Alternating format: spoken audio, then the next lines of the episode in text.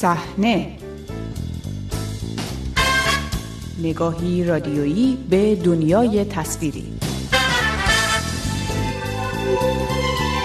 سلام خوش آمدید به مجله هفتگی صحنه. من بابک غفوری آذر هستم. در این شماره موضوع محروم شدن سینماگران شناخته شده پیش از انقلاب سال 57 در سینمای بعد انقلاب را به بهانه نوشته بحثانگیز اخیر بهروز وسوقی بررسی می‌کنیم. با صحنه همراه باشید. سینمای ایران.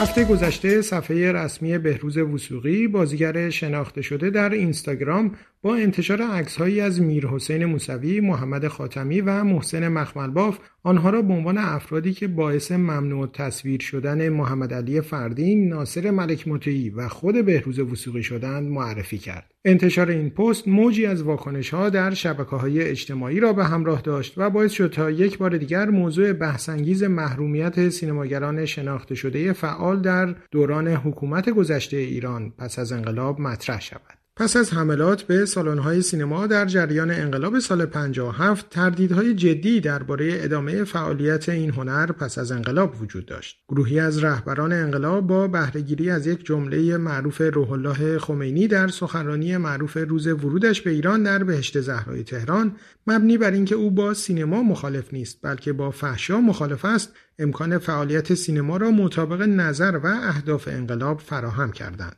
با این همه تکلیف فعالیت چهرهای شناخته شده دوران قبل نامشخص بود به ویژه آنکه نهادهای قضایی چون دادستانی و کمیته های انقلاب اسلامی به دنبال برخوردهای قضایی و امنیتی با چهرهای شناخته شده دوران قبل بودند. این چنین بود که بسیاری از چهرهای شناخته شده به دادستانی احضار و حتی در مواردی بازداشت شدند و حکم به مصادره اموالشان داده شد. به روز تورانی روزنامهنگار که شاهد آن اتفاقات بود از فضای آن دوران چنین می‌گوید. همه چیز در حد افراط تفرید بود. در چند ماه اول بعد از انقلاب افراد رده بالای سیاسی و نظامی عموما اعدام شده بودند و حالا نوبت به چهره های شناخته شده مثل هنرمندان و ورزشکاران رسیده بود. اینها رو شخصیتشون را اعدام کردند اموالشون را گرفتند افتخاراتشون را انکار کردند تحقیرشون کردند. فقط هم بازیگران سینما نبودند تئاتری ها کارکنان تالار رودکی نویسندگان خوانندگان خلاصه هر که با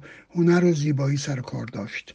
پشمین پوشان تندخویی بر سر کار اومده بودند که از هنر چیزی نمیفهمیدند. البته چهره های فرهنگی هم در این حجوم مغلوار به هنرمندان نقش داشتند که بعدها خودشون از اهل هنر شدند و نوبت آسیابی که آبروی هنر رو می‌بره و استخوان هنرمند رو خورد می‌کنه به اونها هم رسید. برخوردها با بازیگران زن دوران گذشته تندتر بود. بسیاری از آنها اجازه فعالیت در پس از انقلاب نگرفتند.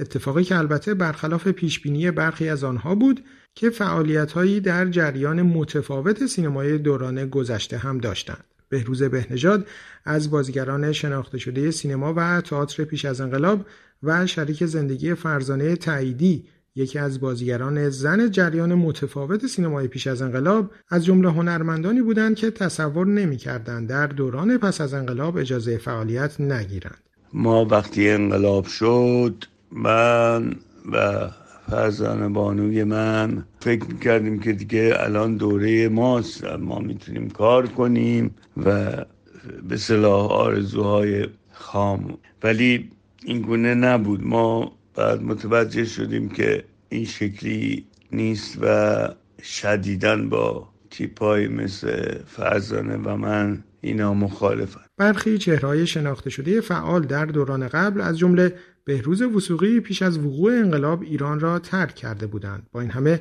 افرادی چون محمد علی فردین ناصر ملک مطیعی و ایرج قادری با ماندن در ایران به دنبال فعالیت در دوران جدید بودند. امیر عزتی محقق و نویسنده سینمایی درباره تعیین ضوابط و معیارهای فعالیت در حوزه سینما در آن دوران چنین می‌گوید. در سال 57 آشوب بزرگی در کشور حکفرما شد و با وجود تشکیل حکومت جدید در ابتدای سال 57 این آشوب در خیلی از زمینه ها مخصوصا امور فرهنگی هنری و به ویژه سینما تا سالهای بعد ادامه پیدا کرد. با شروع سینما سوزی ها بسیاری از تولیدات سالهای قبل توسط تهیه کننده ها اکران نشد چون امنیتی وجود نداشت. خمینی بعد از ورود به ایران در سخنرانی معروفش در بهشترا گفت که با سینما مخالف نیست اما هشدار داد که اسلام فرم سینماها رو تغییر میده. ولی خیلی طول کشید تا خط مش و سیاستی مدون شکل بگیره. اولین برخورد سینماگران با چهره های جدیدی که قرار این خط مش و سیاست رو تدوین کنند در آخرین روزهای اسفند 57 اتفاق افتاد. مسعود کیمیایی سه چهره تازه را به کانون سینماگران پیشرو معرفی کرد. محمد علی نجفی سید محمد بهشتی و محمد علی هاشمی. اینها قرار بود مواضع هنرمندان مسلمان رو به سینماگران ایرانی تفهیم کنند. نجفی بهشتی فخرالدین انوار و چند نفر دیگه قبل از پیروزی انقلاب اسلامی تحت تاثیر توصیه های آیت الله بهشتی و دکتر علی شریعتی آیت فیلم رو تأسیس کرده بودند تا حضوری فعال در زمینه فرهنگ و هنر داشته باشند. کمتر از سه ماه بعد از این جلسه محمد علی نجفی به ریاست اداره کل نظارت نمایش رسید. مسئولیتی که توسط شخص خمینی در جلسه شورای انقلاب به اون تفویض شده بود. بهشتی ابتدا مسئول پخش سیمای جمهوری اسلامی بعدها مدیر تولید و مدیر گروه فیلم و سریال شبکه اول و بالاخره در سال 62 مدیرعامل بنیاد سینمایی فارابی و مدیر جشنواره فرج میشه.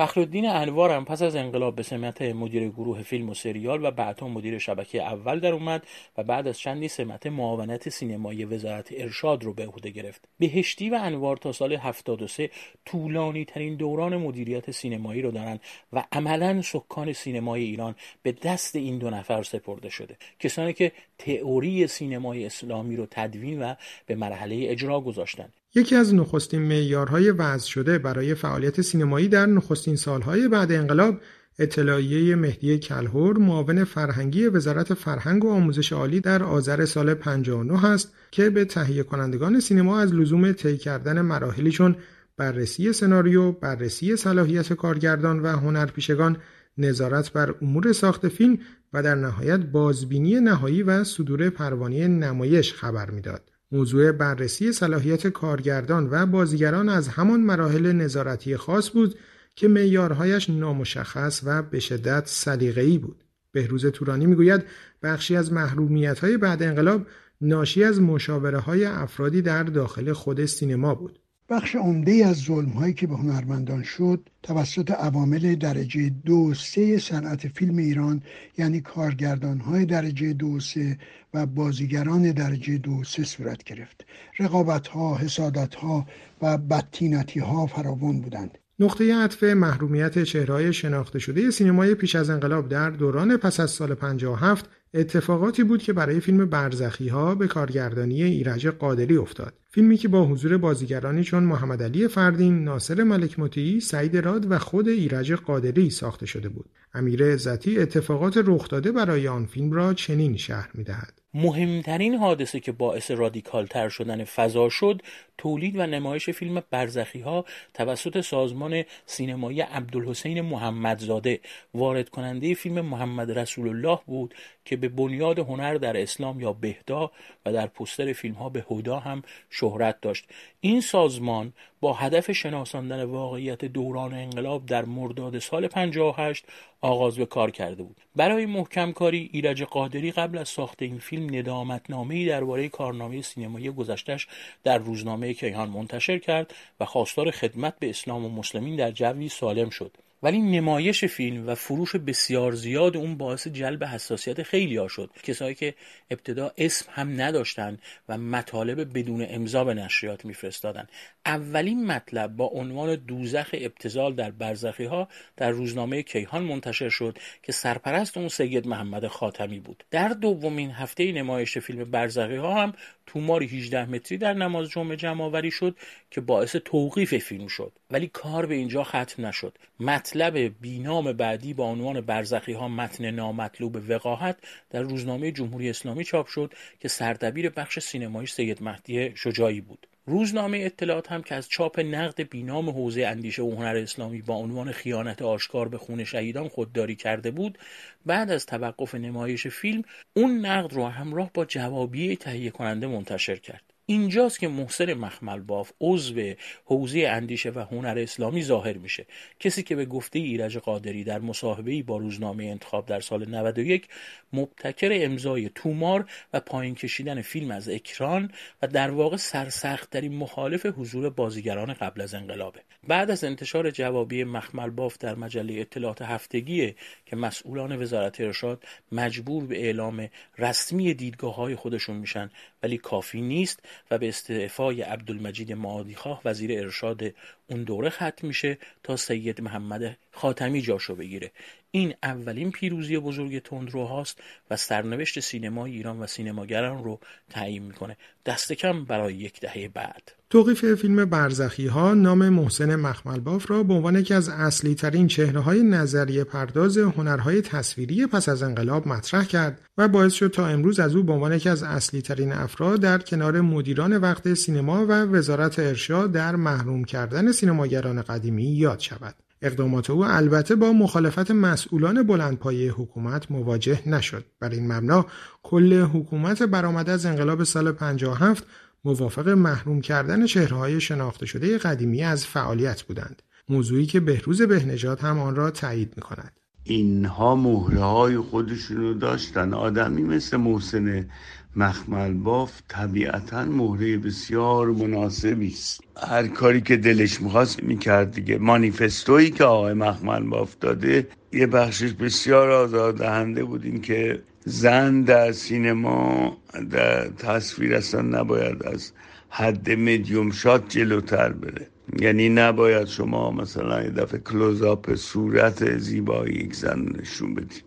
فقط شخص مخمل باف نمی‌تونست این همه کار رو انجام بده. به هر حال کل ماجرا برنامه ریزی شده بوده. یعنی اینکه اینها همه برنامه ریزی شده و مهره هایی رو که در دست داشتن به راحتی استفاده می‌کردن. و حرف من این که بله تمام رژیم در یک جهت و بسیار با برنامه ریزی های بقیهانه پیش می‌رفتند و کارهاشون رو انجام می‌دادن پس از اتفاقات مربوط به فیلم برزخی ها مدیران تازی وزارت ارشاد و سینما ایران به سراحت حضور بازیگران شناخته شده قدیمی در نقش های اصلی فیلم ها را منتفی دانستند. امیر عزتی بهشتی در مصاحبه طولانی خودش با ماهنامه فیلم در سال 63 سراحتا اعلام کرد که بازیگران قبل از انقلاب که در نقش اول فیلم ها حضور داشتن نمی‌تونن نقش قهرمان یا الگویی در فیلم های دوران جدید بازی کنن. بهروز بهنژاد پیش از خروج از ایران اجازه پیدا کرد در فیلمی به نام شب شکن بازی کند. او اتفاقات مربوط به آن فیلم و ممنوعیت پس از آن را چنین شهر می‌دهد. فیلم شب شکن تهیه کنندش وقتی به من پیشنهاد کرد من گفتم آخه نمیشه. من ممنوع چهره به قول اسماعیل خویی گفت لغت عجیبیه. ممنوع چهره عربی و فارسی با هم هستم و اجازه نمی‌تونی بگیری. گفت نه نه نه چون گویا پدرش با آیت الله های بسیار گردن کلفتی ارتباط داشت. آقای فرح بخش. و بالاخره اونجا اجازه منو گرفتم. ولی بعدا چون این فیلم بسیار فروش خوبی داشت و دلیل اینکه اجازه به من دادن برای اینکه رول منفی بود. فکر می‌کردن رول هروئینی قاچاقچی فلان این حرفا.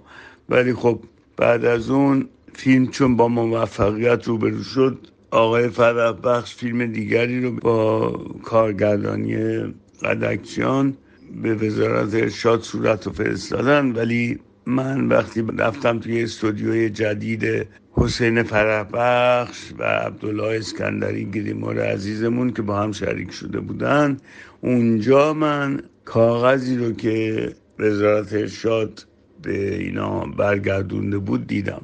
که از لیست کسایی که بازی می‌کنن اسم منو زبدر قرمزه و روش نوشته بودن فرامز غریبیان. محسن مخملباف اوایل دهه هفتاد با تغییراتی که در دیدگاه و تفکراتش رخ داد فیلم ناصر شاه آکتور سینما را ساخت که در آن به ستایش از تاریخ سینمای ایران پرداخت و به صورت تلویحی از چهرههای محروم شده پس از انقلاب دلجویی کرد. این شماره از مجله هفتگی صحنه را با ذکر این نکته که آماده باستاب نظرات و دیدگاه های آقای مخملباف و دیگران درباره نکاتی مطرح شده در این برنامه هستیم به پایان می‌برم. شب و روز خوش.